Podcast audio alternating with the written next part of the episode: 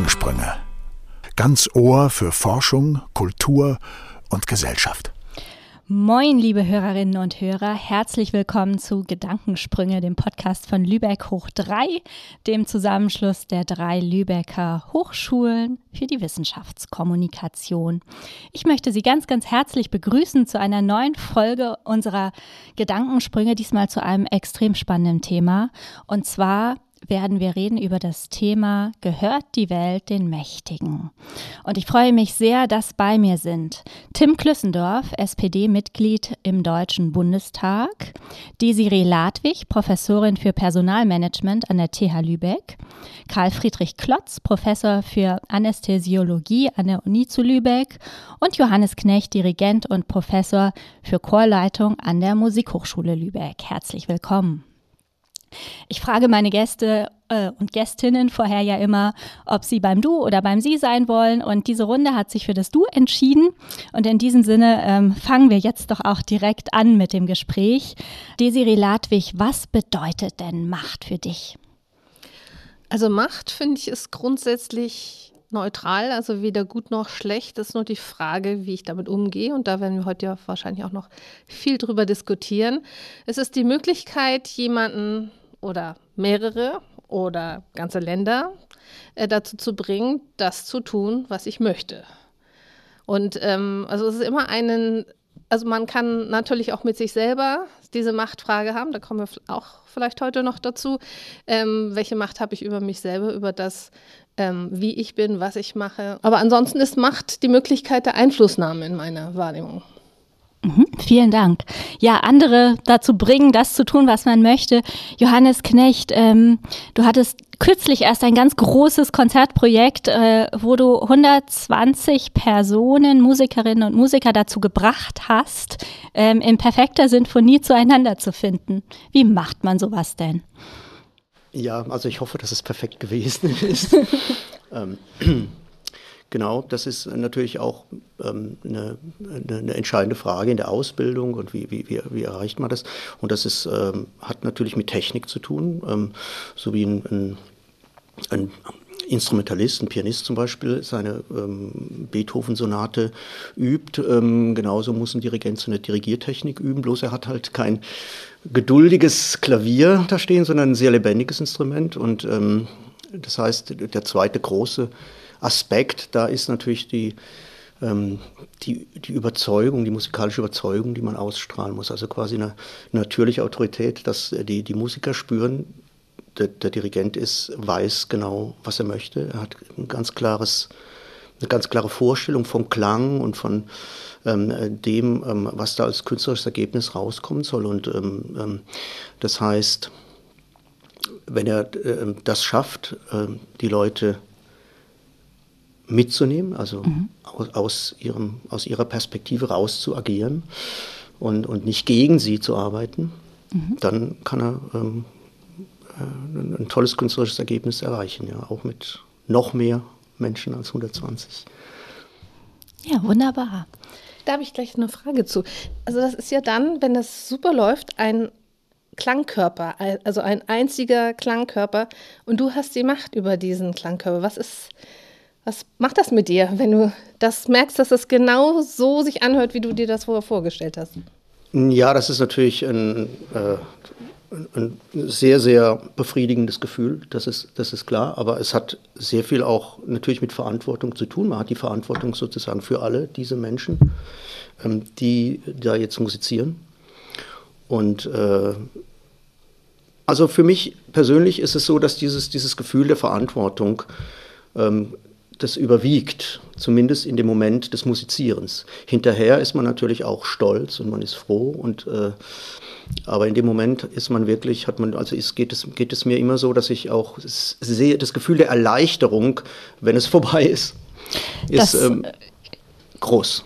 Das glaube ich. Und das kennst du sicherlich auch, Karl Klotz. Ähm, ja, in, in welchen Momenten übst du denn Macht aus?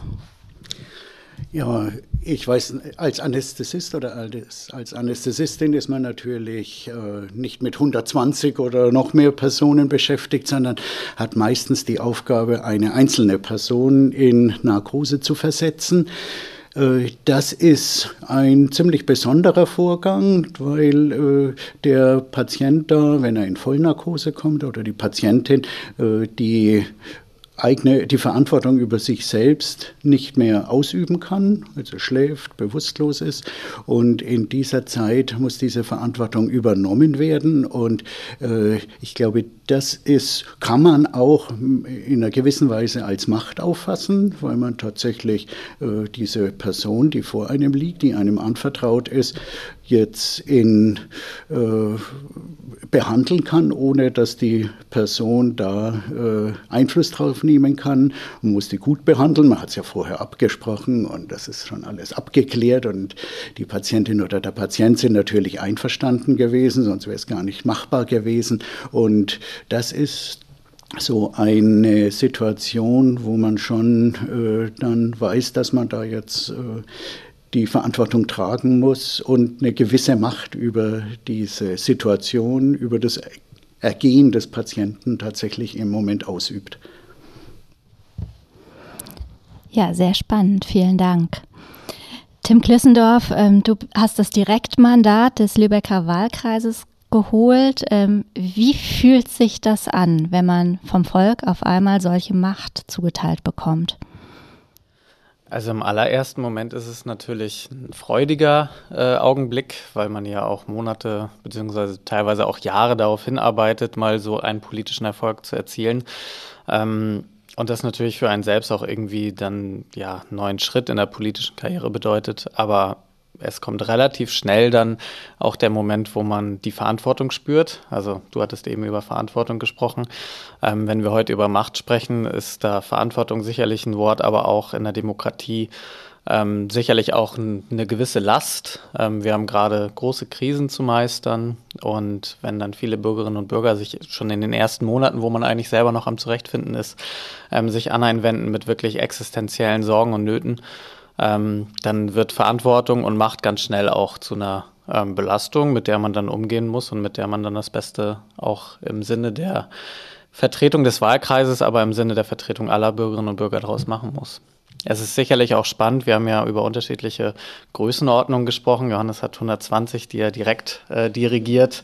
Ähm, Karl hat eben erzählt, dass er immer in einer ganz besonderen Beziehung zu einer Person ist, über die er dann aber sehr, sehr starke Macht ausübt, weil er ja über das Bewusstsein entscheiden kann. Bei mir ist es so, ich habe 280.000 Menschen in meinem Wahlkreis, über die ich natürlich aber deutlich weniger Macht ausüben kann. Also ich, natürlich treffe ich mit 735 anderen Menschen Entscheidungen im Deutschen Bundestag. Aber am Ende ist es natürlich in der Beziehung zu einzelnen Menschen immer ja, relativ abstrakt. Also ich bin zwar Volksvertreter für so viele Menschen, aber dass da eine direkte Beziehung zwischen einem entsteht, ist eher selten. Dann handelt es sich häufig um Einzelschicksale. Mhm. Ich glaube, bei dir ist es auch relativ klar, wie du in letzter Instanz zumindest zu dieser Macht gekommen bist, nämlich durch die Wahl. Ähm, aber wie kommt man denn generell zu Macht? Ähm, und wer hat überhaupt Macht? Die Serie, wie ist das zum Beispiel im Unternehmen?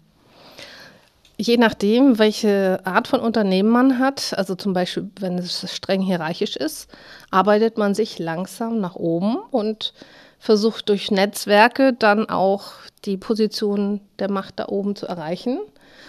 Ähm, hat man ein modernes Unternehmen, ein Start-up, was eben nicht hierarchisch organisiert ist, ist auch das Machtthema ein ganz, ganz anderes, weil da geht es dann wirklich um zum Beispiel ähm, Wissensmacht, Macht, Dinge umzusetzen und nicht mehr um Positionsmacht. Also da gibt es sehr große Unterschiede, je nachdem, welches Unternehmen man sich aussucht, in dem man arbeiten möchte. Hm. Was heißt das, Positionsmacht? Ja, also in einer Hierarchie haben die, die oben sind, die meiste Macht und geben Befehle nach unten, so in traditionellen Unternehmen. Und ähm, im Gegensatz zum Beispiel zu einer Mafia-Organisation, da ist die, die Macht an meistens eine Person sehr stark gebunden, die mehr oder weniger, also muss ja nicht die Mafia, wir haben auch einige andere Beispiele, ähm, mehr oder weniger diktatorisch einfach den eigenen Willen umsetzt. Und wer nicht pariert, der wird umgebracht. Das ist also die extreme Form der Machtausübung. Und dann gibt es ein Kontinuum bis hin zu ähm, ich schaue dir in die Augen und du weißt, was ich möchte. Und äh, das ist auch eine Art von Macht, aber nicht so brutal. Johannes, wie viel Mafia ist im Orchester? ja, also ich, ich, bin ja äh, selber, ich komme auch aus dem Orchester, also ich war, war, ursprünglich mal Geiger, insofern kann ich vielleicht jetzt auch da was zu sagen, obwohl man ja im Grunde dann eher den Dirigent und das Orchester unterscheidet. Ne? Also, da kann man eher sagen, das sind zwei, die stehen sich ähm, getrennt gegenüber.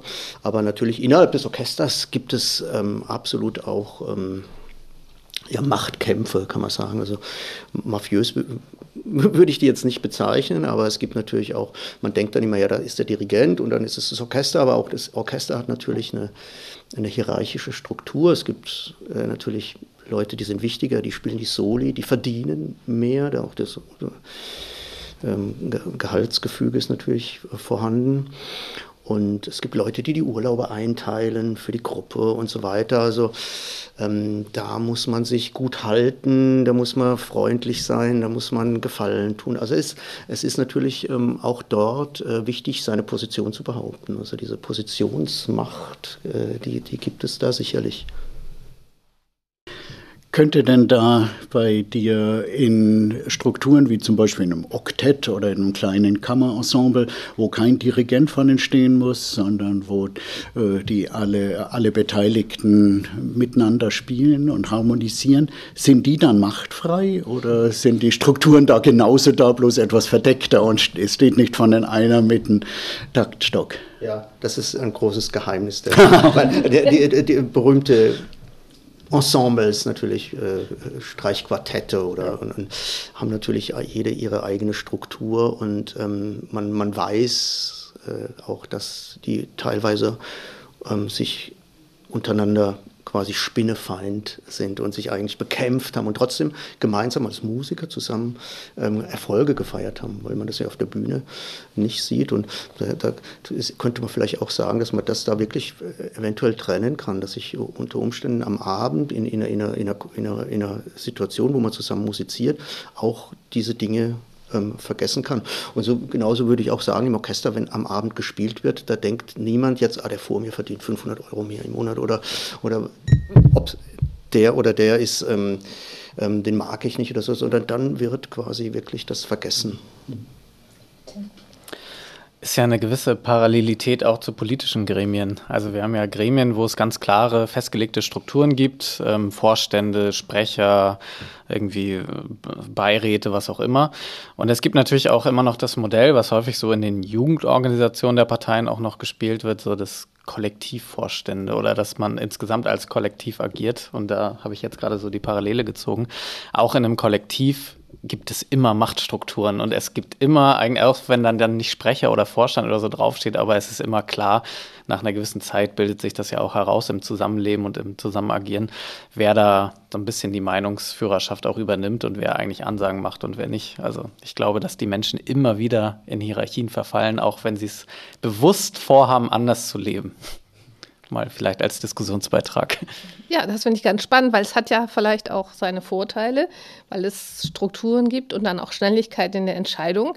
Wir wissen alle, Demokratie ist anstrengend und dauert auch viele Stunden. Ähm, und ob das Ergebnis dann immer wesentlich besser ist oder nicht, das muss man individuell dann sehen. Ähm, also ich bin für ähm, Diversity auch ähm, in Bezug auf, wer ist jetzt Ansage? Also dass man ein Rollenkonzept hat und die dann wechselt, damit die Macht nicht immer und ständig bei einer Person ist und die das sozusagen zementiert, weil das macht auch was mit jemandem, wenn jemand unangefochtene Macht hat, sondern dass man ähm, die Rollen auch wechselt und mal jemand ähm, die Macht hat, der zum Beispiel ruhig und zurückhaltend ist oder die, die Macht zu äh, äh, bekommt. Ja, ich glaube auch und äh, es in der Medizin ganz gut, schon inzwischen 38 Jahre berufstätig, ganz gut überblicken, dass sich da in den letzten Jahren doch was getan hat. Also in der Medizin habe ich auf jeden Fall den Eindruck, dass da die Machtstrukturen sich stark verändert haben. Also die, äh, die Chefs, sagen wir mal noch aus Sauerbruchzeiten, aber das hat sich sicher noch lange in die heutigen Jahre oder Jahrzehnte äh, erhalten, die, äh, die gibt es jetzt sicher nicht mehr in der Form. Also das hat sich stark verändert. Es sind äh, wesentlich kooperativere und äh, wesentlich weniger hierarchische Strukturen jetzt zu sehen. Ich weiß nicht, ob das jetzt eine moderne Entwicklung ist, die überall so zu sehen ist. Also was man jetzt schon gehört hat, in manchen Bereichen ist es ja vielleicht gerade anders, dass sich da Machtstrukturen verfestigen oder erstmal richtig äh, dramatisch noch ausbilden. Ja, also in meiner Wahrnehmung sind Kliniken sehr, sehr weit hinten an, äh, was das Thema Hierarchieverteilung oder neue Strukturen angeht. In Unternehmen ist das jetzt schon seit 20 Jahren im Werden und ich finde jetzt, Kliniken fangen jetzt gerade erst mal an. Also in meiner Wahrnehmung. Also da lade ich gerne mal an die SPD-Bundestagsfraktion ein. Die ist da, glaube ich, also so wie alle politischen Fraktionen, glaube ich, im Deutschen Bundestag auch noch sehr hierarchisch organisiert, einfach weil man sich ja vorstellen muss, um im Bundestag zu kommen, muss man ja schon so eine gewisse Portion an mindestens Selbstbewusstsein, wenn nicht sogar ein Stück weit Narzissmus mitbringen, um da irgendwie so einen Wahlkampf auszuhalten. Und wenn man dann 206 solcher Charaktere in vielen Teilen ja Alpha-Tiere zusammenbringen will, dann geht das nur über ganz klare Hierarchien. Und meine, erste, ähm, meine ersten Erlebnisse in der Bundestagsfraktion waren auf jeden Fall so, dass ich dachte, okay, hier gibt es klare Ansagen, hier wird Hierarchie auf jeden Fall gelebt. Und dementsprechend weiß ich nicht, ob das, ob wir jetzt weiter vor den Kliniken sind oder nicht, doch eher dahinter. Johannes, du hattest dazu auch. Ja, direkt würde ich mich da, da anschließen. Also wenn ich für die Musikbranche spreche, dann ähm, würde ich sagen, das hat sich bestimmt in den letzten 60, 70 Jahren nicht sehr viel an den Strukturen verändert, aber an der, am Umgang miteinander. Also diese ähm, Typen, wo man sagt, noch Toscanini ist für, vielleicht noch für jeden ein Begriff, so die in den 50er, 60er Jahren, die Leute, die vom Orchester, das Orchester angeschrien haben. Und das ist heute nicht mehr der Fall, auch wenn diese Strukturen, dass der Dirigent natürlich vorgibt und äh, die alle erhalten sind. Aber das, äh, heute begreifen sich die, die, äh, die Dirigenten eher als, als Primus inter pares, ja, äh, Erster und dergleichen. Und ähm, das wird auch einfach so erwartet. Und da könnte man sagen, auch, dass auch Kommunikation quasi auch ein, natürlich ein Aspekt von Macht ist, mhm. der der Wandlung auch unterworfen ist. Ne? Ja, definitiv. Ähm, Karl, du hattest mir im Vorgespräch etwas zu einer absoluten Extremsituation, nämlich der Triage, erzählt. Ähm, wie wurden da früher Entscheidungen getroffen und wie werden heute Entscheidungen getroffen, wenn es wirklich um das Ende eines Lebens geht letztendlich? Also die Triage als allgemeiner Begriff äh, umfasst ja meistens die Situation großer Unfall, Busunfall mit vielen Verletzten, äh, viele davon äh, ernsthaft oder nahezu tödlich verletzt, die, wo man dann entscheiden muss, ob man sich jetzt um einen, der fast schon sicher äh, tot ist oder fast schon sicher schwer, schwerst geschädigt ist, ob man äh, da jetzt weitermacht oder dafür vielleicht drei oder vier andere, äh, die auch in einer äh, Notsituation sind, rettet. Das, äh, dafür gibt es ja äh, große Diskussionen und dafür gibt es viele Lösungsansätze, wie man damit zurechtkommen kann. Und das, äh, das ist, glaube ich, besser geregelt, als es noch vor einiger Zeit war, weil man sich dazu darum kümmert, um diese Problematik, weil man weiß, die kann heute, morgen oder sonst wann auf jeden Fall auf einen, auf jeden Einzelnen zukommen. Die, ähm, was ich so an Be Entwicklungen bemerkt habe in den letzten äh, 20, 30 Jahren, war so, dass äh, vor vielen Jahren es sicher noch einfacher möglich war, dass ein, äh, ein machtvoller Chefarzt da an der einen oder anderen Stelle sagen konnte, hier sieht er keine Entwicklungsmöglichkeiten mehr, keine Therapiemöglichkeiten mehr. Hier wird abgestellt, hier wird die Beatmung beendet, hier wird äh, oder es wird zumindest nicht mehr weiter eskaliert. Äh, das war früher tatsächlich, glaube ich, noch äh, in einer gewissen Machtstruktur möglich. Jetzt ist es mit Sicherheit nicht mehr so.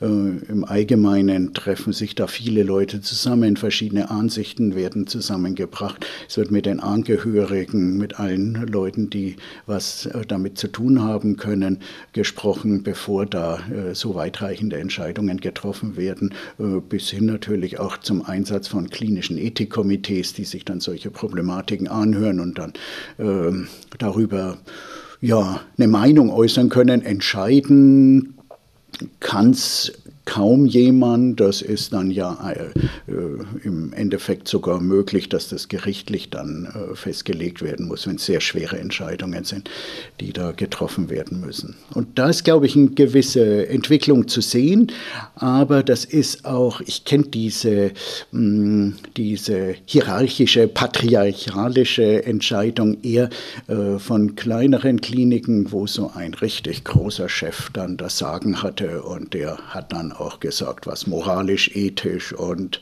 menschlich richtig ist. Was ja wiederum auch eine Entlastung für alle anderen bedeutet, ne? die diese Entscheidungen ja dann nicht treffen müssen. Ne? Das kann durchaus äh, sehr entlastend sein und vielleicht auch im Nachhinein noch äh, können die Beteiligten froh sein, dass es tatsächlich dann so gelaufen ist und dass, es, dass die Entscheidung so abgenommen worden ist. Aber der heutige Weg ist es nicht mehr ganz. Mhm. Der heutige Weg, Tim, in der Fraktion, gewinnt da einfach der lauteste? Oder wie werden am Ende des Tages die Entscheidungen getroffen? Der lauteste gewinnt auf keinen Fall. Es gewinnt im Zweifel, und das ist ja auch genauso, wie es sein soll, derjenige mit den besten Argumenten. Ähm, Wirklich? Das ist tatsächlich so, doch. Also es würde, auch unsere Hierarchie würde nicht funktionieren, wenn die Menschen, die die Ansagen machen, nicht auch überzeugen könnten und am Ende auch inhaltlich überzeugend wären. Also das würde nicht funktionieren. Dazu sind wir auch in der Masse dann zu gut ausgebildet und könnten das argumentativ dann ja auch ja, bearbeiten und dann würde es vielleicht einmal funktionieren oder zweimal, aber dann war irgendwann auch Schluss und dann wird man per Wahl ähm, andere Ergebnisse und andere Hierarchien auch wieder herbeiführen. Am Ende ist es aber natürlich so, dass bei uns ähm, Argumente nicht alle nur rein fachlich inhaltlich sind, sondern wir haben natürlich eine ganze Reihe von Dingen zu berücksichtigen, die jetzt für viele Bürgerinnen und Bürger auf den ersten Blick nicht so transparent ersichtlich sind. Also bei uns spielen ja ganz viele regionale Proportsfragen eine Rolle, bei uns spielen Strömungsfragen eine Rolle, bei uns spielen Lebensalterfragen, Diversity hattest du schon angesprochen, ähm, Desiree. Das sind bei uns ja alles Dinge, die sowohl bei Personalentscheidungen, aber auch bei inhaltlichen Entscheidungen immer wieder eine Rolle spielen und nicht immer ganz klar nur der fachlich-inhaltliche, vielleicht wissenschaftlich geprägte ähm, Entscheidungsweg. So, und da muss man dann immer abwägen. Und am Ende gewinnt aber schon dann das beste Argument und natürlich ähm, auch derjenige, der am meisten Wissen hat, Wissen es auch macht, gerade auch in der Politik. Und da gewinnen natürlich die Leute, die das Wissen als erstes haben. Und das sind in einem Regelfall Minister, der Bundeskanzler, Fraktionsvorsitzende, die Personen, die dann auch ähm, da den Wissensvorsprung haben, die können dann ihre Argumentation zurechtlegen und gehen dann meistens mit fertigen Vorschlägen in die Fraktion. Und wir können dann an kleineren Schrauben noch was stellen. Mm, du trägst das mit sehr viel Überzeugung vor.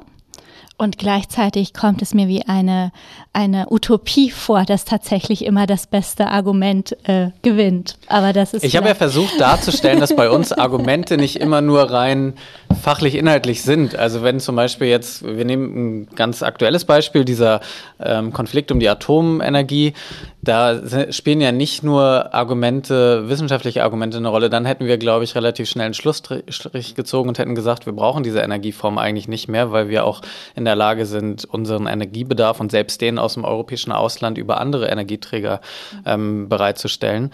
Sondern es spielen ja dann andere Argumente eine Rolle. Also für den Koalitionspartner FDP ein gewisses Wählerklientel, was eine Erwartungshaltung hat und so weiter. Das sind ja auch Argumente, die halt aber nicht dann rein an der Sachfrage orientiert sind. Nur auch solche Argumente, und da fehlt es in der Politik, glaube ich, auch an viel transparenter Kommunikation, auch solche Argumente spielen einfach eine Rolle. Und die sind genauso legitim, dass man die diskutiert, wie die inhaltliche Frage, wie lange Brennstäbe halten. Mhm. Reden wir über den Zugang zu Macht vielleicht einmal. Ähm, Desiree, du hast gerade schon einmal Luft geholt. Ja, ich wollte noch gerne noch einmal ja. was äh, zu Tim sagen. Und zwar, also es läuft nicht so wie auf dem Bazar, nach dem Motto, wenn du jetzt meine Projekte ähm, mit durchwinkst, dann mache ich das bei deinen auch, dass man also solche Machtkoalitionen äh, zusammenspinnt, um zum Beispiel eben sein Projekt durchzubringen.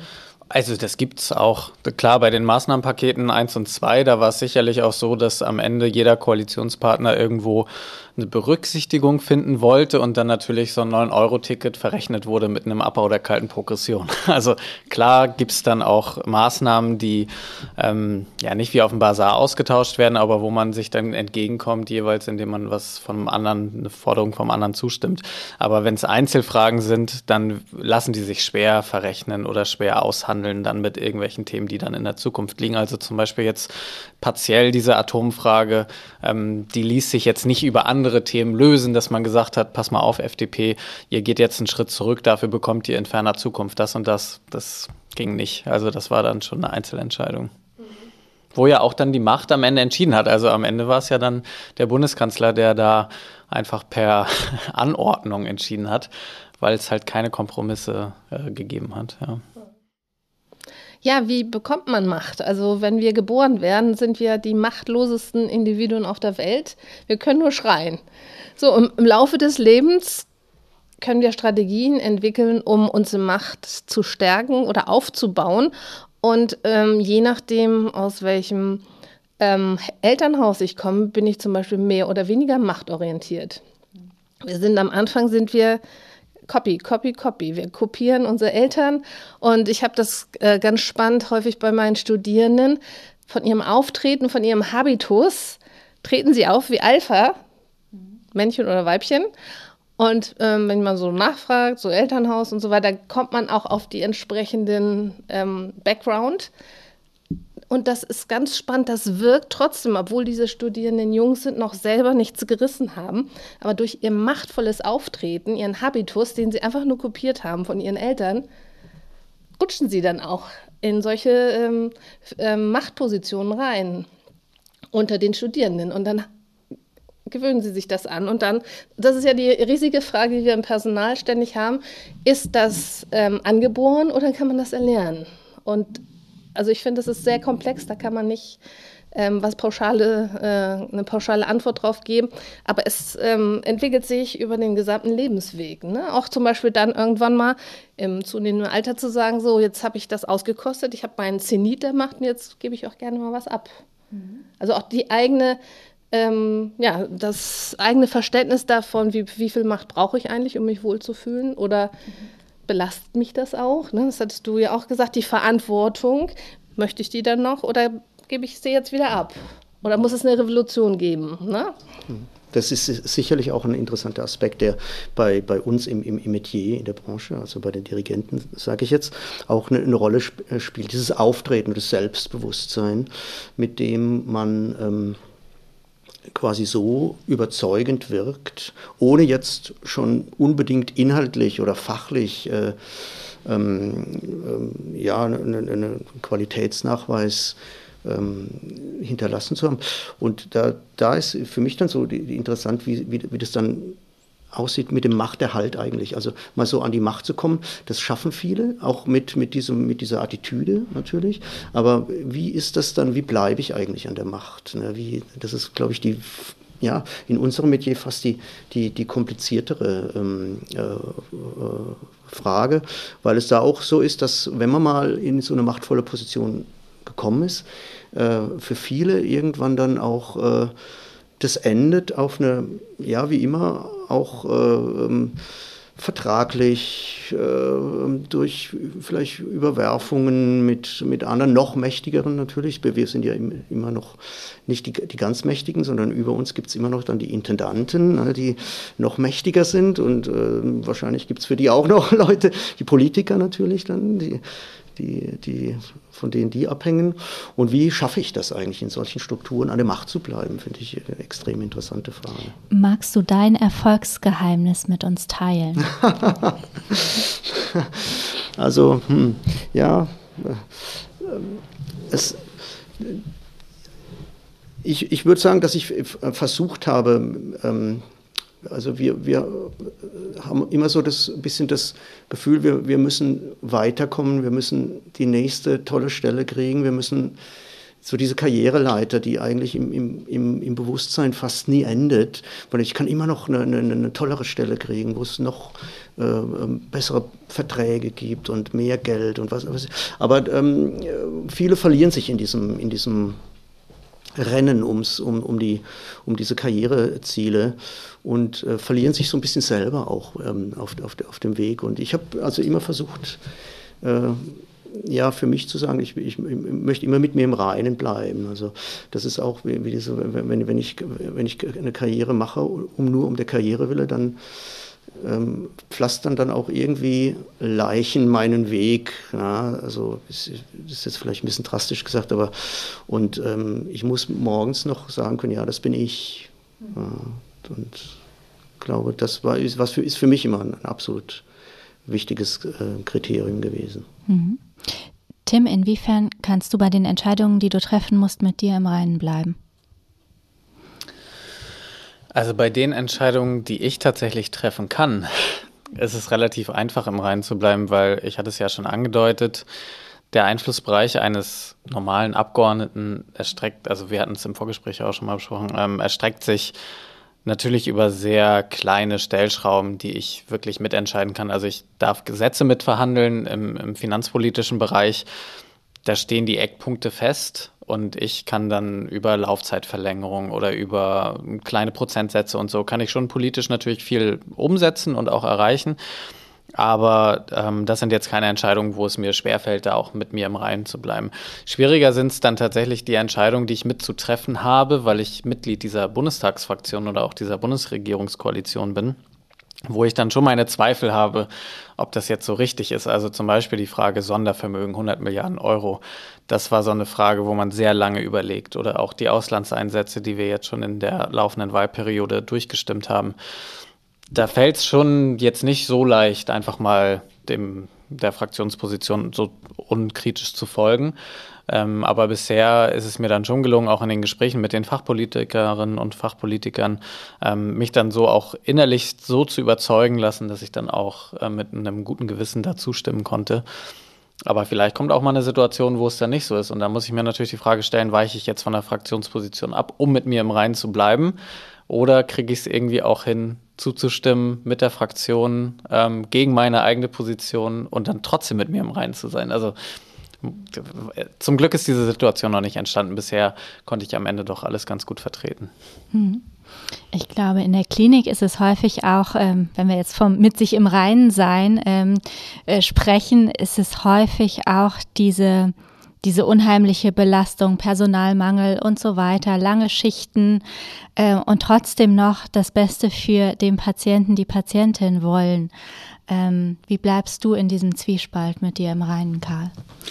Ja, ich glaube, das Wichtigste ist da, oder die best, die deutlichste Lösung sind da die äh, SOPs, die Standard Operation Procedures, äh, mit denen äh, viel geregelt ist, an denen man sich entlang äh, bewegen kann, an denen man sagen kann, wie Entscheidungen zu treffen sind. Und dadurch kann man, kann man, sind viele Wege recht gut vorgegeben und weiteres muss man dann in Zusammenarbeit mit den anderen machen, mit denen, die da auch noch kollegial dabei sind. Und eine wichtige Sache, lange Schichten hast du gerade angesprochen, ist natürlich, dass man in dem beruflichen Umfeld zwar vielleicht lange Schichten hat, aber man weiß, irgendwann sind die dann tatsächlich zu Ende. Im Gegensatz dazu, vielleicht als junger Vater, junge Mutter, da weiß man mit der Geburt, dass diese Schicht erstmal mehrere Jahre nicht zu Ende ist, und zwar 24-7. Ja. Mhm. Damit gleiten wir jetzt so langsam in das Thema Gender und Macht über, würde ich sagen.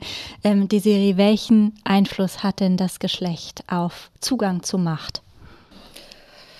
Ja, also ähm, da tut sich ja auch seit vielen Jahren ähm, etwas, aber in meiner Wahrnehmung noch immer viel zu langsam. Durch die gläserne Decke kommen einfach nicht genauso viele hochqualifizierte Frauen wie hochqualifizierte Männer. Ähm, Und wir, also früher gab es ja die Argumentation, ja, Frauen sind ja nicht gut ausgebildet, die können das nicht, deswegen können sie nicht auf, nicht auf die Position. Das ist schon seit vielen, vielen Jahren nicht mehr der Fall.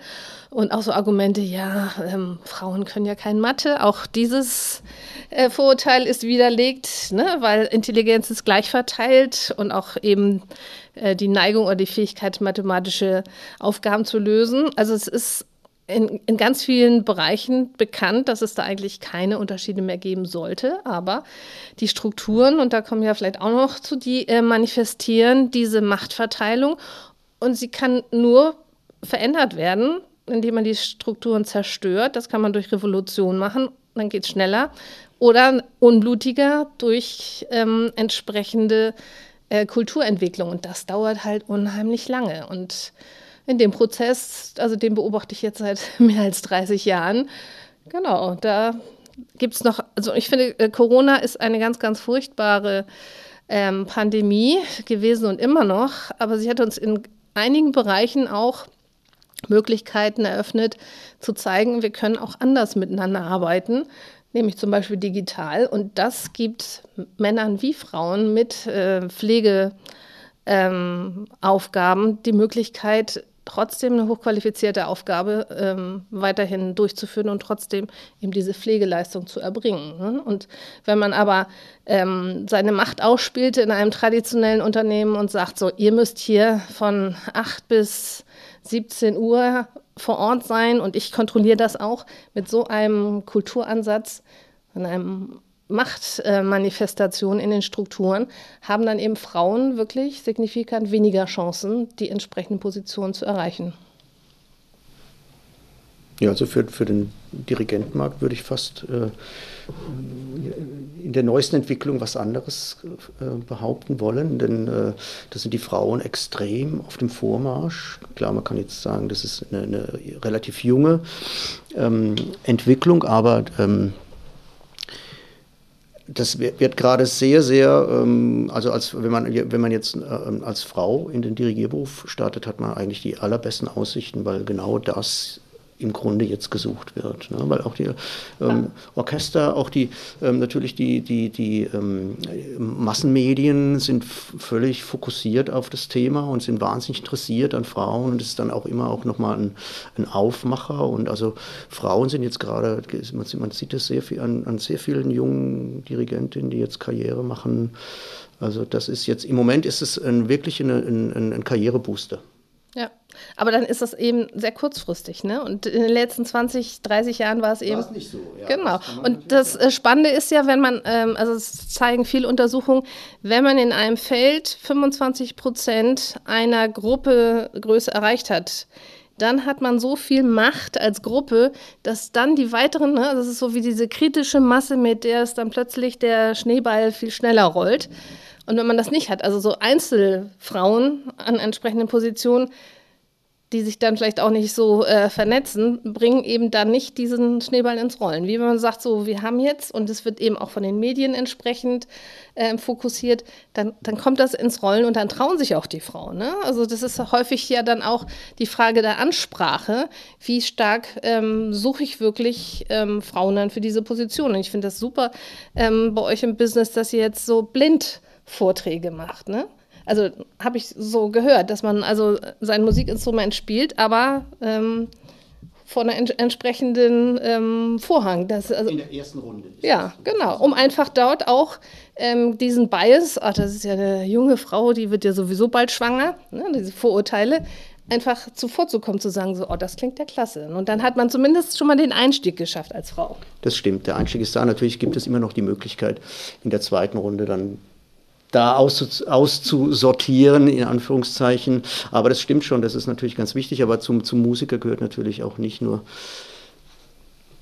das, das Akustische, natürlich ist das ganz, ganz wichtig, aber auch die Persönlichkeit muss man natürlich auch im, beurteilen können. Und das geht halt nicht, ohne dass man die, die Person auch musizieren sieht. Also das ist natürlich auch ein wichtiger Aspekt. Aber das stimmt schon, das ist ähm, äh, ein, ein, ein, tolles Instrument, was, was da ähm, schon seit vielen Jahren allerdings aber auch äh, verwendet wird. Was für Persönlichkeiten werden DirigentInnen? Hm, ja, das ist eine, eine, eine sehr, sehr äh, ähm, gute Frage. Also ich in, in jedem Falle, wenn ich von mir ausgehe, ich, ähm, ich habe schon von, von sehr klein auf ähm, mit, mit Chören gearbeitet, äh, schon mit 14 meinen ersten Kirchenchor geleitet und habe mir, mir das aber nie zugetraut, diesen, dieses, dieses, diesen Beruf auszuüben, ich gedacht habe, das ist, man hat so eine Verantwortung und äh, ähm, alle anderen, die das machen und können und man guckt dann die großen Dirigenten an und sieht, wow. Und ähm, dann bin ich ähm, ins Orchester als, als Musiker und habe dann gemerkt mit der Zeit, dass das dass man von, von meinem von meiner Persönlichkeitsstruktur her, von meinem Empfinden, dass ich, dass ich äh, nicht glaube, dass es das mich glücklich als Musiker glücklich machen kann auf viele, viele Jahre, 30, 40 Jahre, die man dann im Berufsleben ist. Ähm, sondern habe dem Traum, so, den ich immer geträumt habe, also auch schon von klein an, ähm, das beruflich zu machen, habe ich immer mehr so versucht, äh, ähm, Realität werden zu lassen und habe dann irgendwann diesen Ausstieg geschafft und ich würde sagen, die, die, die äh, Berufsbilder oder die Ka Dirigentenkarrieren, da gibt es keine zwei gleichen. Also jeder, das ist ein sehr, sehr individueller, individueller Prozess und ähm, der wird auch immer individueller. Früher war es noch, konnte man sagen, Dirigent ist mal geworden über die Oper, da ist man als Korrepetitor hin, hat Klavier gespielt, zwei Jahre, dann hat, ist mal einer, hat man gesagt, oh, jetzt darfst du mal da die äh, Zauberflöte dirigieren, dann hat man das gut gemacht, das Orchester war zufrieden, dann durfte man wieder und so sind die Karrieren entstanden. Das war, aber heutzutage ähm, gibt es sehr viele Leute, die auch nicht mehr Klavier spielen wollen. Das ist dann, da muss man sehr viel, viele Jahre hart arbeiten und üben und, und sehr viele Quereinsteiger, die auch ähm, ob das jetzt gerade für den Opernbereich so der große Segen ist, lasse ich jetzt einfach mal dahingestellt.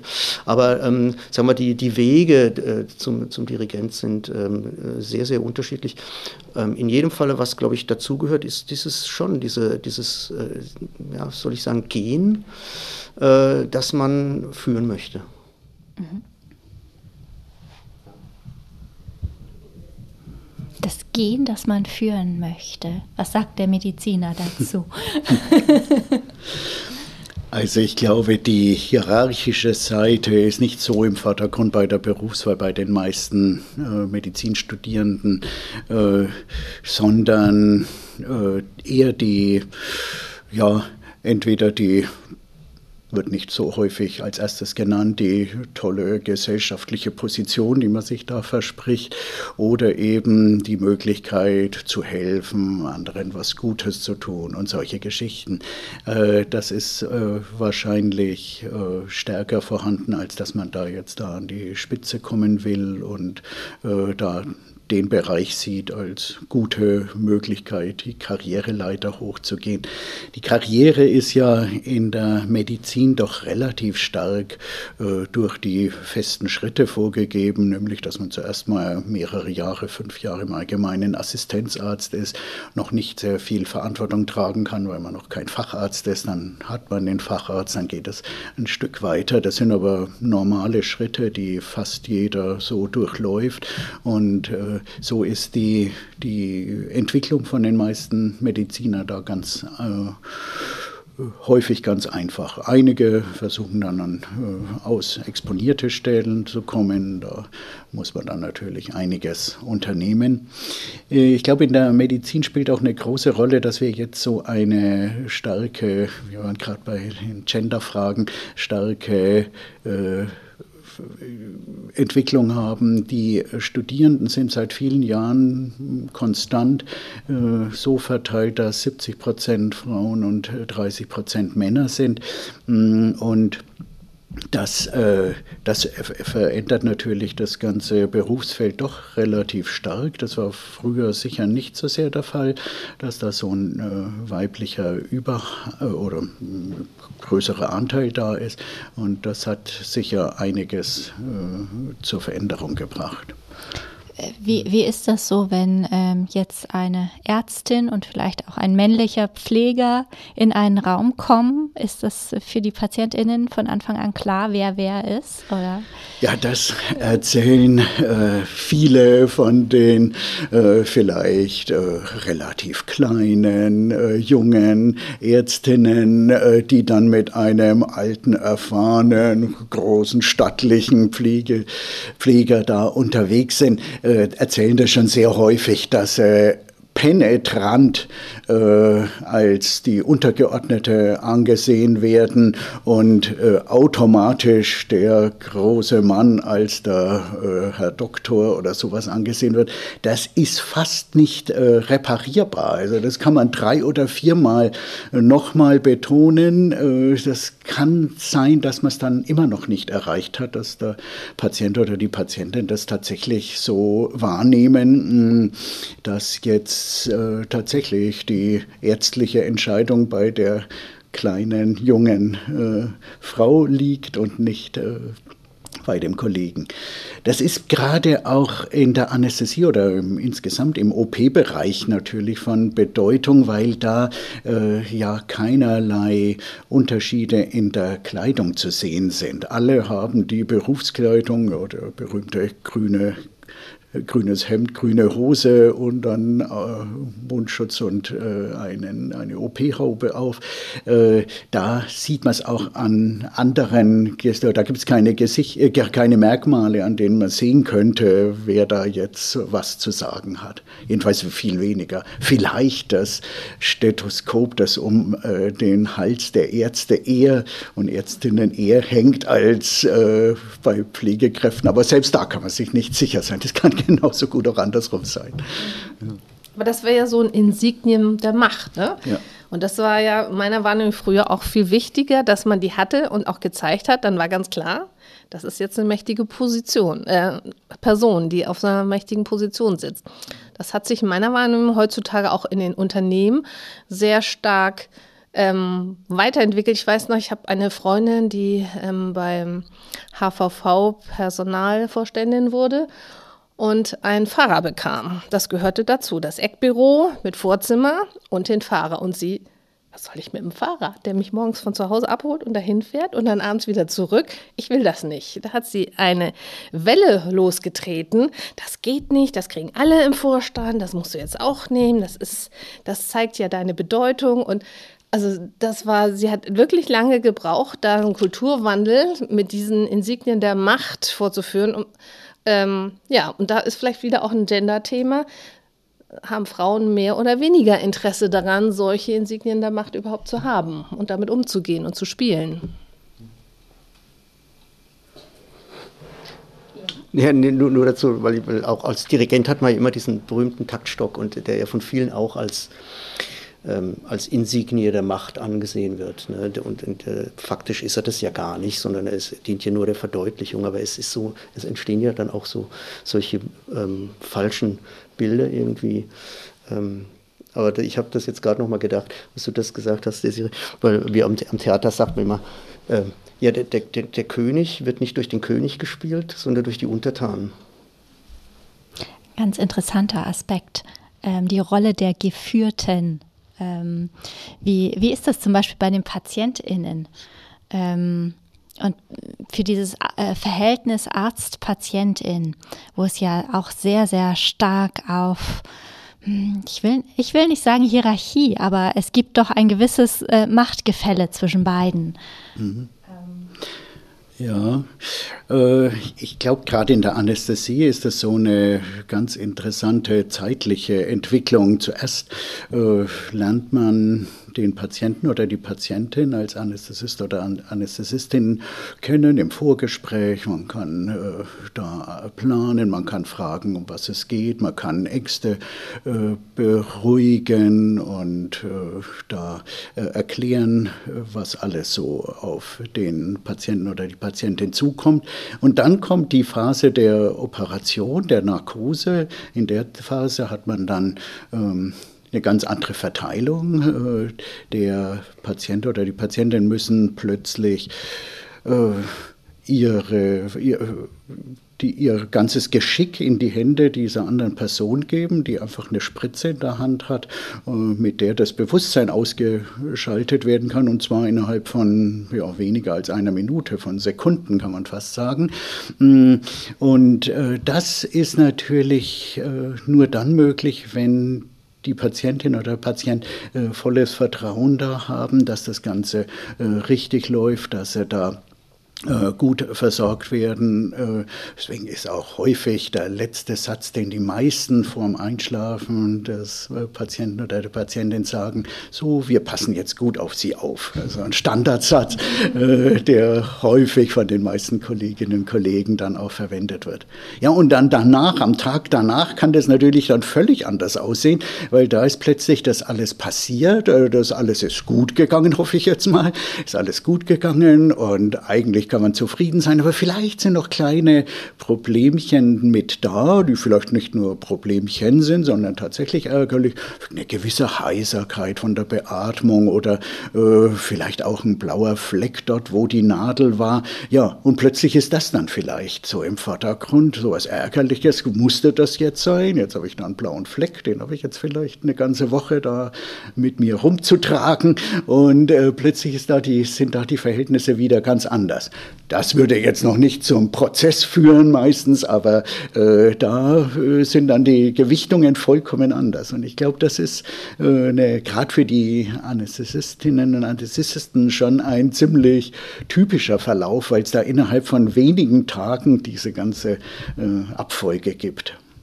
So in anderen Fächern ist ja da häufig so der gesamte Behandlungsablauf, meinetwegen zweiwöchiger stationärer Aufenthalt, äh, als Ganzes zu sehen. Und äh, das ist für uns sehr pointiert äh, und spitzt sich zu äh, an dem mittleren Tag von den dreien, die ich gerade genannt habe, nämlich dem Tag der Narkose. Äh, und da äh, entscheidet sich dann auch, wie es weitergeht in den Tagen danach. Sehr spannend. Ich habe da noch mal eine Frage zu. Also das Thema Halbgötter in Weiß ist ja auch ein Machtthema. Und ähm, hast du da auch das Gefühl, dass sich das im Laufe der Zeit das Patienten-Ärzte-Verhältnis sich jetzt ändert? Also ich weiß noch, für meine Eltern war das wirklich, wenn der Arzt was gesagt hat, dann haben die das gemacht. Die haben auch nicht hinterfragt. Die waren also auch eher wie ähm, das Kaninchen vor der Schlange, wenn sie mit dem Arzt zusammensaßen und hatten auch äh, keine Widerworte, haben sich nicht vorher das äh, Krankheitsbild gegoogelt und dann vielleicht nochmal nachgefragt. Also, ne, das, ich habe auch ein paar Ärzte im Bekanntenkreis, die sagen, das ist ja dieses schlimme Halbwissen. Und ja, dann ist aber auch diese Machtdistanz hat sich dadurch verändert.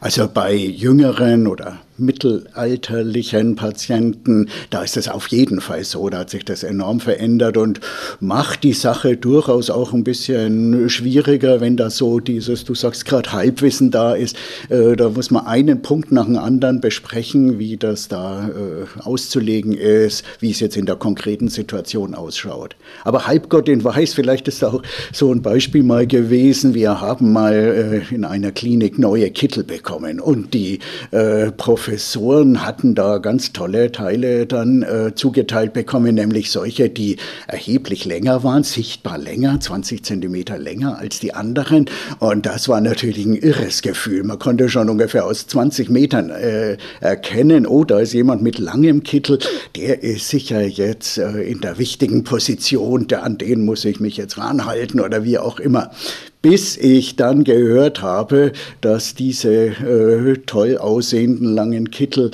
äh, die abgelegten Kittel einer ganz anderen Klinik aus Hamburg waren, weil sie so wahnsinnig unpraktisch waren, dass die die rausgeschmissen haben. Dann haben wir diese abgelegten Kittel bekommen. Da war dann ein bisschen dieser Nimbus des, äh, des grandios auftretenden Professors dann doch schon ein bisschen eingeschränkt. Ja, da sieht man, dass Macht ja eigentlich eine Illusion ist. Ne? Ja, genau, da war es mit Sicherheit, ja. Ähm, ich würde gerne einen Gedankensprung mit euch machen und über ähm, das Thema Macht und Geld sprechen. Tim, wie sehr nerven dich Lobbyisten? Was heißt nerven? Also ich bin ja professionell immer und ähm, weiß das ja auch einzuschätzen, was ihre Aufgabe ist und welche Rolle sie in dem gesamten Prozess ähm, einer Entscheidung dann auch im demokratischen ähm, Berlin spielen. Ähm, es nervt, also was mich persönlich eher nervt, ist, ist diese Ungleichverteilung von Möglichkeiten. Also wenn ich mit Banken oder mit Versicherungen spreche, dann habe ich natürlich die absoluten Top-Juristen vor mir sitzen, teilweise auch ehemalige Politikerinnen und Politiker, die irgendwie selber 20 Jahre im Bundestag waren, Staatssekretäre, die genau jede Kleinigkeit im politischen Berlin wissen, ähm, die da sehr, sehr gut bezahlt werden und genau auch wissen, mit wem sie wann sprechen müssen ähm, und eigentlich so ein bisschen, ja, fast schon mehr Einfluss Einfluss haben als man selbst, obwohl man gewählter Bundestagsabgeordneter ist.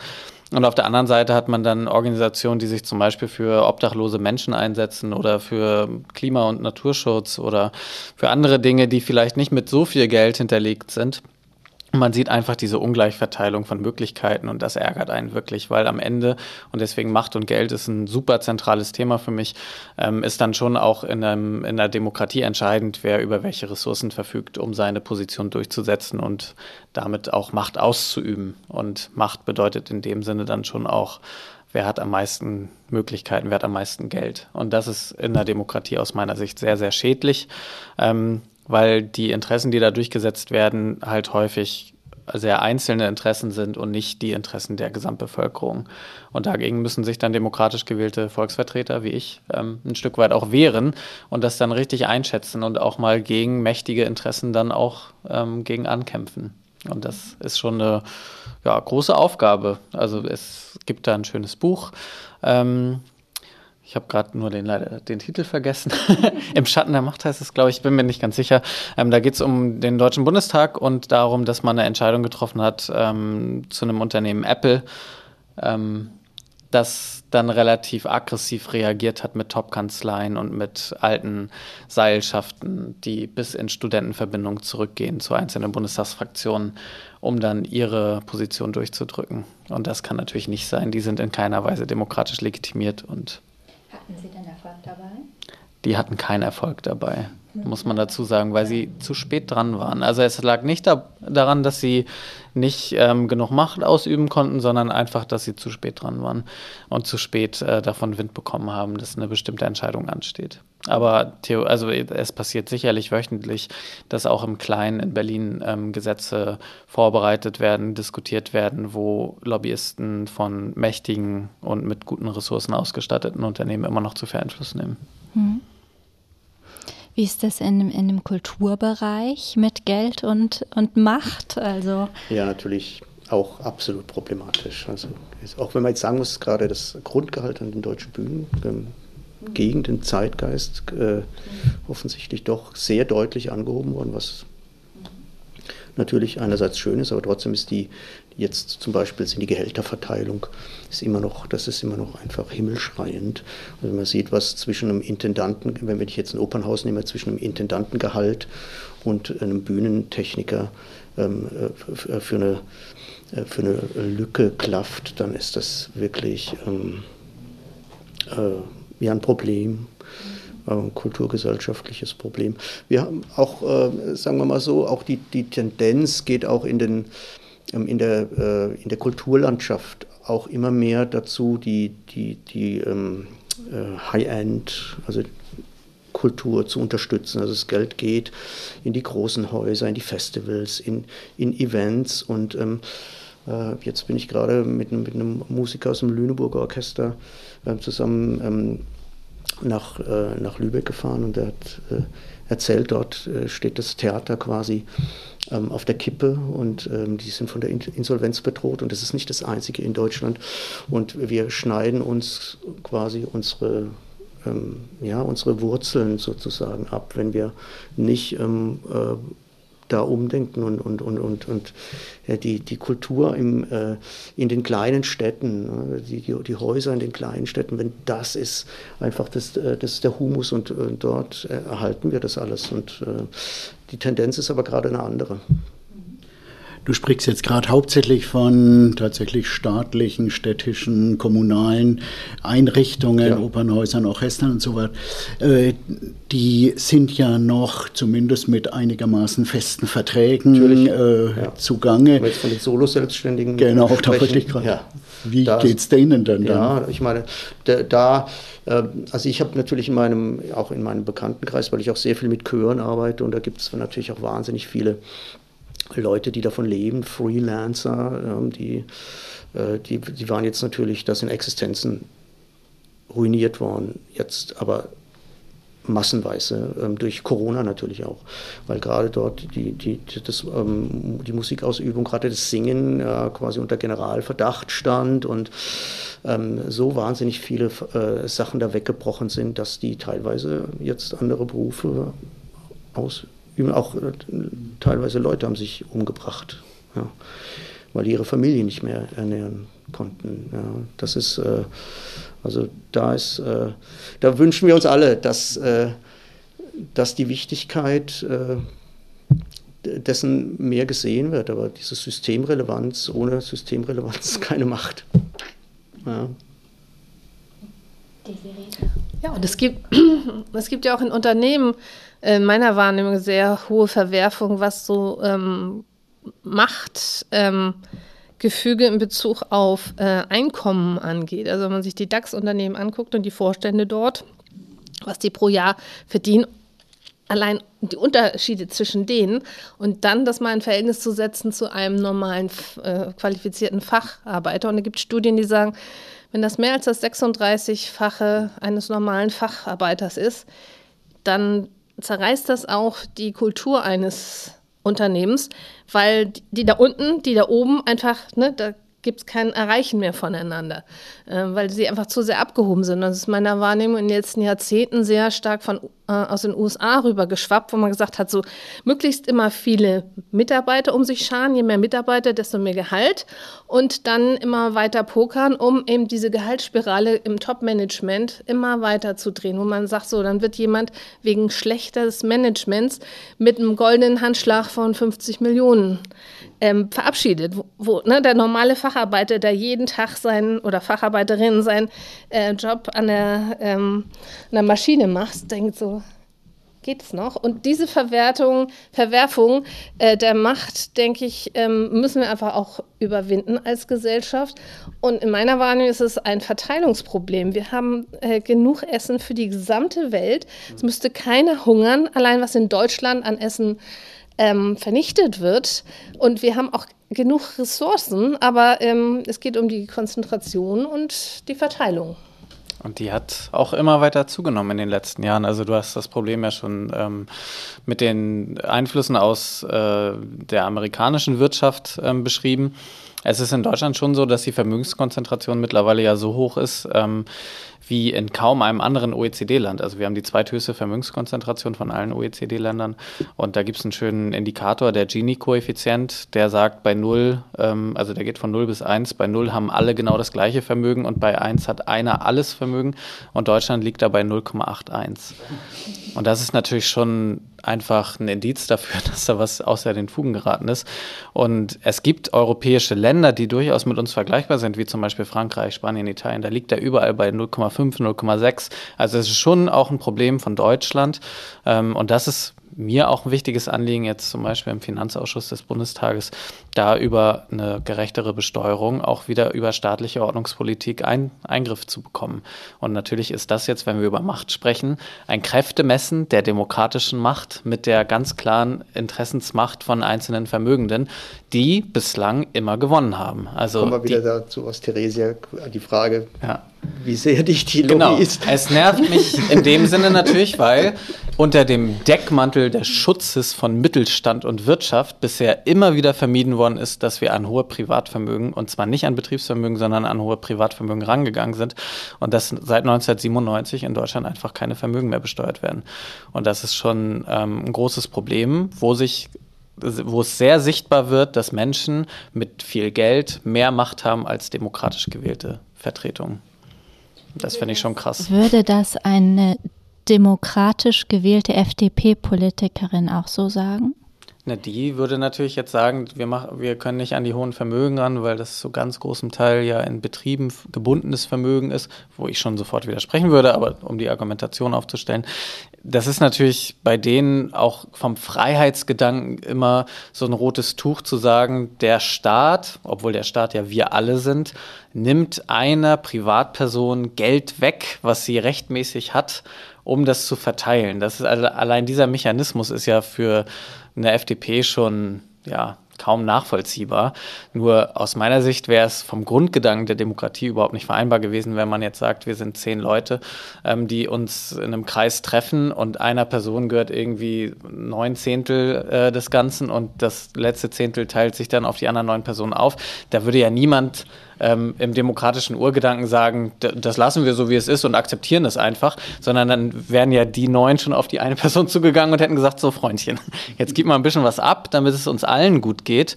Ähm, aber dieser Grundmechanismus funktioniert in dieser Gesellschaft im Moment nicht, sondern es wird einfach hingenommen, dass die zwei reichsten Deutschen so viel Vermögen haben wie die untere Hälfte. Das wird einfach Dazu hingenommen. Johannes und dann Desiree. Ja, da würde ich einfach dich gerne fragen, wie, wie, warum ist das so? Warum nehmen die, also diese, die Leute, die diese, die Macht haben, natürlich, warum werden, werden die dieser Macht nicht durch das Volk enthoben? Warum sind genau diese Parteien, die den Hebel wahrscheinlich sofort ansetzen würden, warum sind die in der, in der Wählergunst so weit unten oder sie sind, verlieren immer mehr an, an, an Bedeutung? Also äh, ich weiß nur, dass von der Wahlprogrammatik im Deutschen Bundestag SPD und Grüne theoretisch diese, also diese Veränderung herbeiführen würden, nur nicht über eine Mehrheit verfügen. Und das war in den ganzen letzten Jahren, also es, seit meiner Erinnerung gab es seit Gerhard Schröder keine Mehrheit mehr für linke Politik im Deutschen Bundestag. Hat und was mit den Medien zu tun? Das hat mit ganz vielen Dingen zu tun. Natürlich hat es auch mit dem Punkt zu tun, den ich ja eben angesprochen habe, dass die natürlich genau wissen, wie sie ihre Interessen auch breit platzieren können. Und so dieser ähm, Gedanke, wenn ich selbst mit jungen Leuten über Vermögensteuer oder so diskutiere, dann fühlen die sich ja fast schon betroffen. Wobei ich dann immer denke, also wir wollen auf gar keinen Fall an dich und auch nicht an das Häuschen deiner Eltern oder es geht hier wirklich um Vermögen 10 Millionen, 20, 50, 100 Millionen Euro, paar Milliarden Euro. Das sind Vermögen, die interessant sind. Es geht nicht um das Häuschen um die Ecke. Aber allein diese Kommunikationsleistung hinzulegen, dass das auch bewusst wird, das ist schon sehr, sehr schwierig und das ist uns im Moment einfach noch nicht gelungen. Die Serie. Ja, ich finde wichtig auch, ähm, es ist ja schon ein Gut zu wissen, ich lebe in einem demokratischen Land und kann nicht einfach enteignet werden. Ne? Also es ist ja einfach auch eine große Angst, ähm, die in der Bevölkerung sitzt. Und ähm, meiner Wahrnehmung ist eine Freiwilligkeit eben auch ein Kulturwandel. Das heißt, das, was jetzt auch diskutiert wird, Verantwortungseigentum, zu sagen, also die junge Generation, die hat wirklich in meiner Wahrnehmung ganz andere Werte, ein ganz anderes Verantwortungsbewusstsein auch für unsere Gesamterde und ist vielleicht auch eher bereit abzugeben als jetzt die Etablierten in ihren äh, hierarchischen Machtpositionen. Also das ist meine Hoffnung. Also meine Hoffnung liegt auf der Jugend. Meine Güte, ich glaube, das ist unser bisher politischster Gedankensprünge-Podcast, aber das hängt möglicherweise auch mit dem Thema und ähm, zusammen und hängt damit zusammen, dass wir halt diesmal einen Politiker eingeladen haben.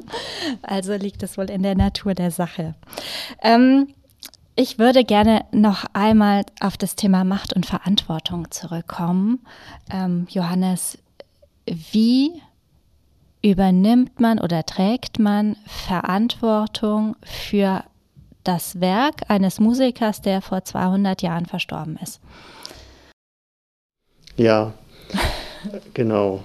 Das ist eine. Du hast ihn ja Frage. nicht gekannt. Du weißt ja eigentlich gar nicht, wie er das ja. gespielt haben wollte, um, oder? Um, vielleicht, um das einmal zu, auch zu eröffnen, äh, ähm, ist mir so eindrücklich geblieben, so ein Interview mit, mit, mit einem berühmten Dirigenten, Colin Davis, der, der Sir Colin Davis, der vor, ja, ist nicht genau zehn Jahren gestorben ist. Und er hat, ähm, und man, man die, die Interviewer oder die Interviewerin hat ihn gefragt, ja, das ist ja, Sie sind ja so ein berühmter Dirigent und das ist bestimmt ein wahnsinnig aufregendes Leben. Sie sind bereisen die ganze Welt, sind heute in Asien, morgen in Südamerika. Ist das nicht, wie was, äh, ist das nicht ein fantastisches Leben? Und dann hat er gesagt, und äh, ähm, ja, das äh, würde nach außen vielleicht hin ähm, wirken, aber ähm, wenn er jetzt mal äh, beschreibt, wie sein Leben aussieht, würde er sagen, er sitzt 80 Prozent seiner Zeit zu Hause und denkt über Musik nach. Und das ist sehr beeindruckend auch, das zu hören, und weil man das ihm natürlich auch glaubt. Und das äh, natürlich auch die Erfahrung ist, die man selber macht, ähm, dass man sich natürlich, wenn man Musiker wird, ist man sowieso vielleicht mehr als jeder andere, der einen Beruf ausübt, schon von Kind an, also überhaupt um in eine Musikhochschule mal reinzukommen. Da muss man ja schon vorher quasi mit fünf, sechs angefangen haben, ein Instrument zu üben und das dann über mehrere Stunden jeden Tag und äh, ähm, diese Aneignung von äh, handwerklichen Skills, aber natürlich auch von, einem, von, einem, äh, von einer Musikalität, so einer Freilegung von der Musikalität, die ist natürlich, das ist, äh, das ist ein, ein, wahnsinnig langer Prozess und man, man äh, äh, wächst da rein ja, und nachher die, eine Musik wirklich äh, zu, zu verstehen ähm, und sich die selber zu eigen zu machen, so dass man ähm, äh, die, der, der Verantwortung des, dem Komponist, dem Werk und den Musikern ähm, äh, gegenüber gerecht werden kann, das ist schon ja, das, das ist ein, ein langer Prozess und äh, das ist ähm, eine große Verantwortung, die ich sehe. Ich auch. Also zum Beispiel Bach. Ne? Ja. Ich hab, wir haben ja beide nicht gelebt, als er das komponiert Ganz genau, hat. Ja. Und in meinem Empfinden werden viele Stücke von ihm viel zu schnell gespielt. also ich kann mir nicht vorstellen, dass sie zu der damaligen Zeit das dermaßen temperamentvoll da durchgehauen haben. Also zum Beispiel ist so ein Beispiel. Ja, also deswegen, da, wer sagt dann, dass das jetzt genau dieses... Genau, man, man, es gibt ja auch keine Aufnahme, also es gibt keine Aufnahme, also das heißt, niemand weiß, im Grunde, wie die Musik damals, wie das geklungen hat. Niemand weiß das. Und man kann sagen, ja, es gab auch natürlich Wellen dann, ähm, klar, nach dem Krieg, so in 60er, 70er Jahren, so kennen vielleicht viele, Karl Richter, so ein berühmtes Beispiel, der diese Musik wahnsinnig langsam musiziert hat. Und ähm, dann gibt es natürlich da wieder äh, ähm, Reaktionen drauf. Ne? Dann sagen wir, jetzt haben wir das lang genug langsam gespielt, jetzt spielen wir das. Das stimmt schon, die Tendenz nehme ich auch wahr bei Bach, dass das äh, das ist so eine Tendenz. Vielleicht auch nicht mehr jetzt ganz aktuell, aber ähm, um die Jahrtausendwende war das äh, sehr stark. Also die, die wahnsinnig schnelle Tempi sind da gewählt worden. Und äh, vielleicht gibt es jetzt auf als Reaktion darauf auch wieder ähm, die, die, die, Tendenz, diese Musik wieder, der, der, wieder mehr Raum zu geben. Also das, das, das wird man sehen. Natürlich ist da vieles auch durch die, durch die historische Entwicklung, also durch die ähm, äh, ähm, Entdeckung der historischen Aufführungspraxis oder dass man die Instrumente entdeckt hat, dass man gemerkt hat, okay, diese Instrumente haben ganz anders funktioniert. Also eine, eine Geige, die, die bei Bach, das konnte man ja, das hat man gesehen, wie, die, wie diese Instrumente auch aus Beschreibungen und, und natürlich über auch erhaltene Instrumente, dass die sich doch ganz anders spielen als, als ein modernes Instrument und dass natürlich da auch andere Tempi wahrscheinlich mitgespielt worden sind oder auch Blasinstrumente. Und ähm, da gab es dann schon eine Entwicklung, wo man gesehen hat, auch dieser ganze Klang hat sich natürlich dadurch verändert, dass man historische Instrumente eingesetzt hat. Und auch das hat dieser, dieser Tempoentwicklung so ein bisschen einen, einen Schub gegeben. Das waren leisere Instrumente, das waren feinere Instrumente. Ähm, mit denen so ein, so ein ganz großer, wo man auch gedacht hat, ja, die Räume waren kleiner und so weiter. Man hat nicht in, in so gigantischen, nicht in der Elbphilharmonie, so, solche Räume gab es natürlich nicht. Ja, aber äh, ist es denn nicht überhaupt viel wichtiger, dass äh, die Musik, die jetzt in äh, Opernhäusern oder Konzertsälen gespielt wird, Musik ist für heutiges Publikum? Also wir wollen ja gar nicht äh, jetzt irgendwie rausfinden, wie Bach damals das sich ganz genau vorgestellt hat und genau das haben. Äh, wenn wir die äh, Wagner-Opern so aufführen würden, wie es eins zu eins in den, in den Vorgaben steht, dann wäre das der komplette Unsinn. Das könnte man sich okay. überhaupt nicht anschauen. Äh, das äh, Interessante, das Lebendige und das Wahnsinnige ist ja die Umsetzung, wie es jetzt heute ist. Deswegen kann man, glaube ich, da alles damit machen, wenn man was Tolles, Neues produziert, was die Leute jetzt interessiert und angeht. Also das eins zu eins rauskriegen, wie hat es denn Johann Sebastian Bach äh, 1600 äh, oder 1720 meinetwegen genau hören wollen. Das ist, glaube ich, für mich ist das gar nicht interessant. Ja, also ich glaube auch, ähm, dass, dass, dass jetzt zum Beispiel ist das Tempo ja nur ein musikalisches Parameter. Das, äh, das, aber generell haben wir natürlich auch ein bisschen das Problem, dass wir einfach so vielleicht äh, fokussieren wir uns einfach auch sehr auf diese Interpretationsgeschichten von alter Musik, weil wir einfach gar nicht mehr neue Musik spielen. Also bis vor bis zum Zweiten Weltkrieg oder bis zum, sagen wir mal, bis zum Beginn des, des, des 20. Jahrhunderts haben sind, ist immer zeitgenössische Musik gespielt worden. Bei Bach ist zeitgenössische Musik gespielt worden. Beethoven, das war immer zeitgenössisch. Die Leute sind ins Konzert und in die Oper, weil sie genau, oh, es gibt ein neues Stück von Bach oder ein neues Stück von Beethoven. Ich will das. das wir sind, wir, wir, das ist, interessiert uns gar nicht mehr. Irgendwann haben wir das verloren. Wir, wir, interessieren uns, wir, gehen nur, wir hören nur noch Werke, die wir alle zu kennen glauben schon. Ne? Und, und sagen dann, ja, das ist aber zu schnell oder das, wir interessieren uns für Interpretationsdetails. Und das ist auch irgendwie ein, ein, natürlich ein Merkmal unserer es führt jetzt ein bisschen vom Thema weg. aber es ist sowas, was mich sehr, sehr beschäftigt und was mich umtreibt, der, der ich auch sehr gerne und, und, und äh, viel auch in, in, in der neuen Musik ähm, wirke. Und, ja. Ähm, um uns vielleicht wieder leicht Richtung Thema zurückzuführen, auch wenn dieser Podcast natürlich den Raum dafür lässt, mal einen Exkurs einzubauen. Ähm, was, was ich von den Musikerinnen und Musikern hier im Podcast immer höre, ist, ähm, wie unglaublich zeitaufwendig und, ähm, und wie viel Disziplin und Engagement gebraucht wird, um um dieses Instrument zu beherrschen und die Musik äh, da auch zu performen. Ähm, das sagt ja auch sehr, sehr viel aus darüber, wie man sich selbst im Griff hat. Und damit wären wir eigentlich beim nächsten Thema, der Macht über sich selbst. Äh, Johannes, kannst du uns dazu was sagen?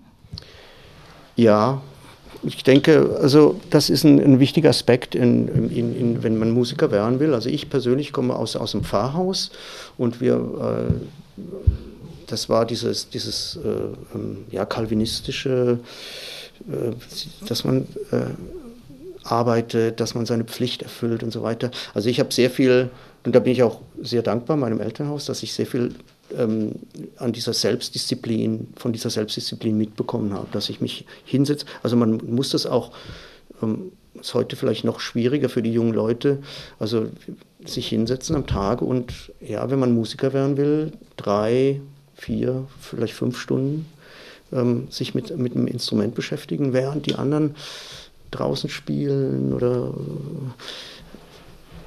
tanzen gehen, Eis essen gehen. Und ähm, aber dieses kontinuierliche an sich selber arbeiten, immer wieder sich selbst hinterfragen, zu sagen, ist das, war das, ist das, hatte das die, ist das das, was ich mir vorstelle? Ähm, das ist, ähm, ja, das ist ganz wichtig. Also diese Macht über sich selbst, wenn, wenn ich sage, ich nenne das jetzt einfach mal Disziplin, die man Selbstdisziplin, die man braucht, um, um so einen Weg einzuschlagen. Ohne das, ähm, man sagt immer, ja, das äh, Talent, ist ein ganz wichtiges, wichtiger Aspekt bei Musikern. Er braucht Talent und das, das kann man, der eine hat mehr, der andere hat weniger Talent, aber ein Talent ist natürlich immer nötig. Aber auch, ich habe auch jetzt in meiner Karriere so viele ganz große Talente einfach auch ja, scheitern gesehen, weil, weil das genau gefehlt hat ähm, diese, diese Disziplin, ähm, immer am Ball zu bleiben. Ich sage meinen Studenten ganz oft, ja, äh, ähm, kleines Talent und große Disziplin führt dich am Ende wahrscheinlich weiter als großes Talent und keine Disziplin.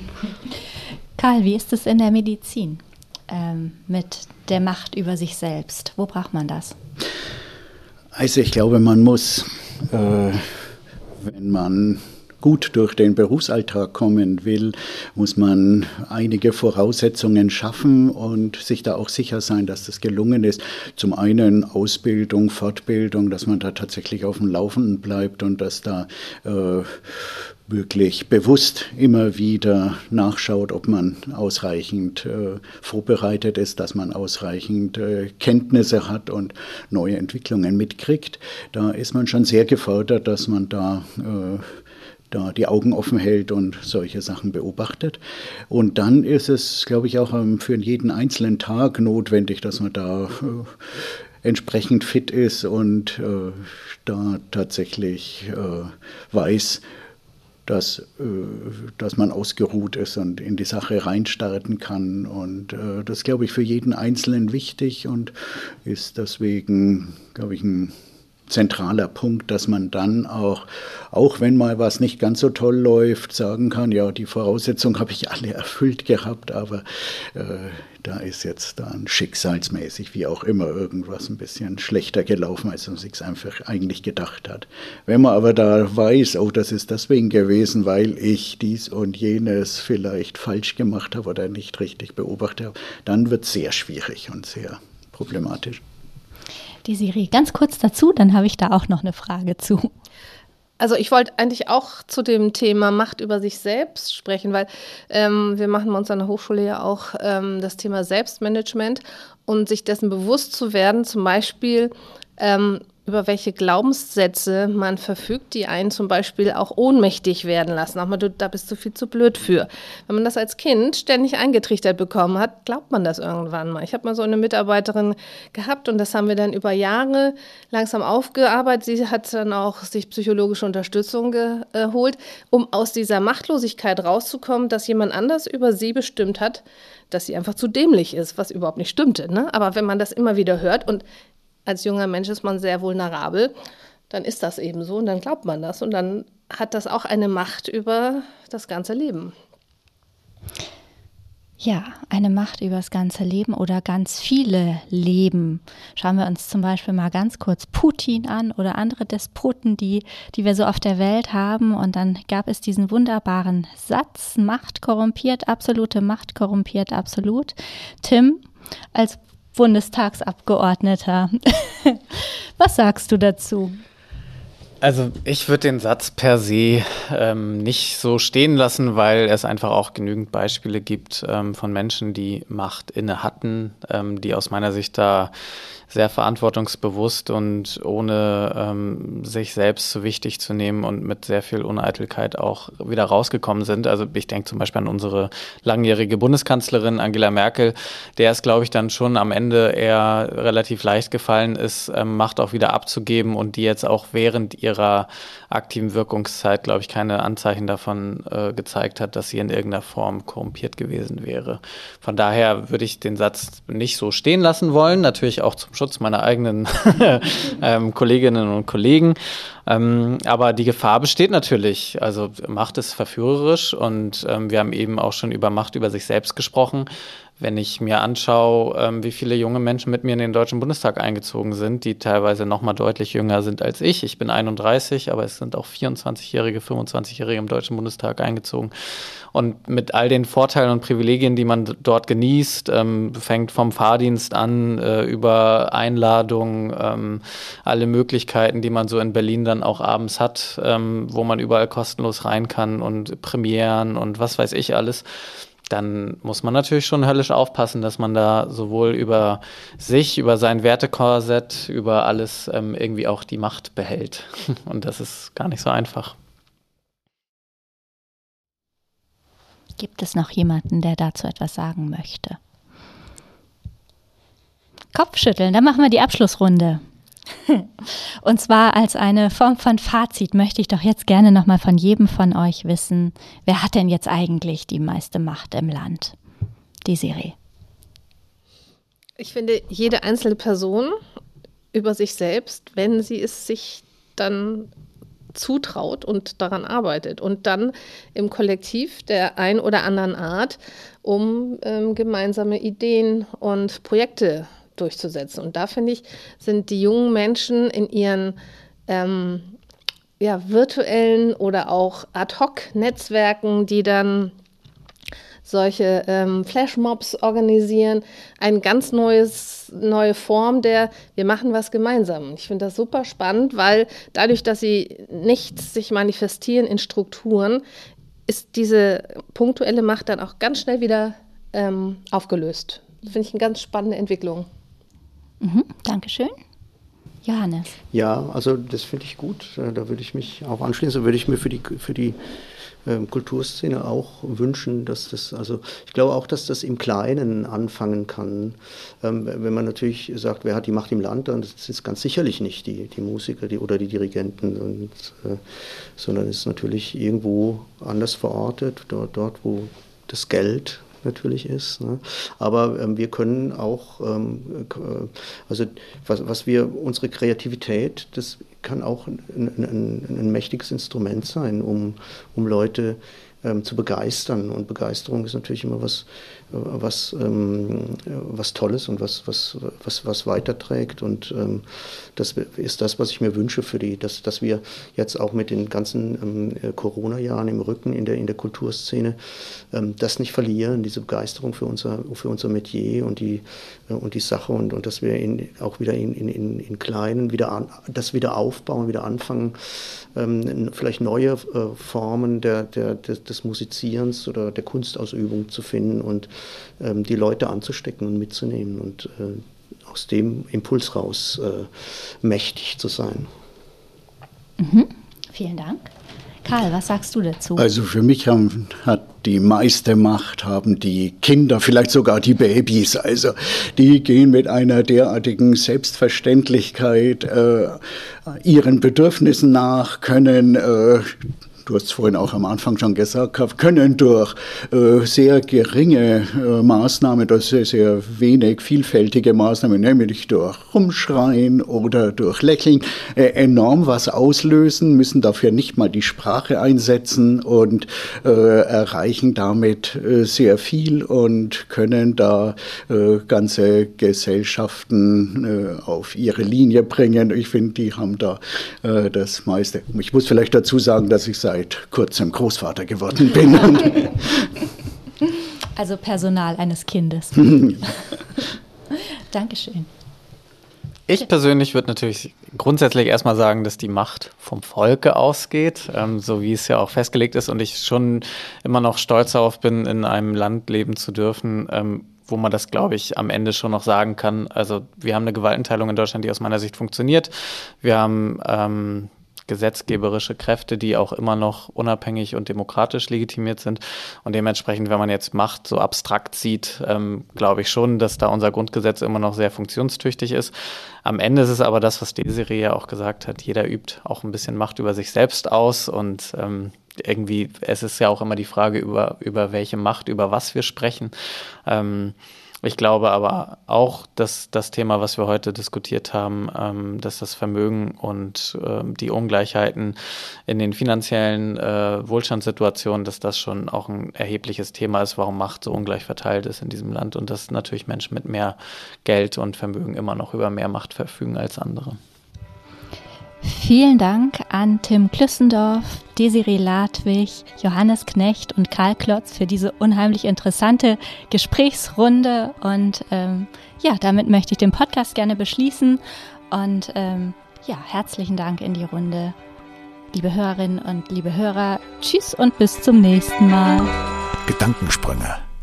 Ganz Ohr für Forschung, Kultur und Gesellschaft.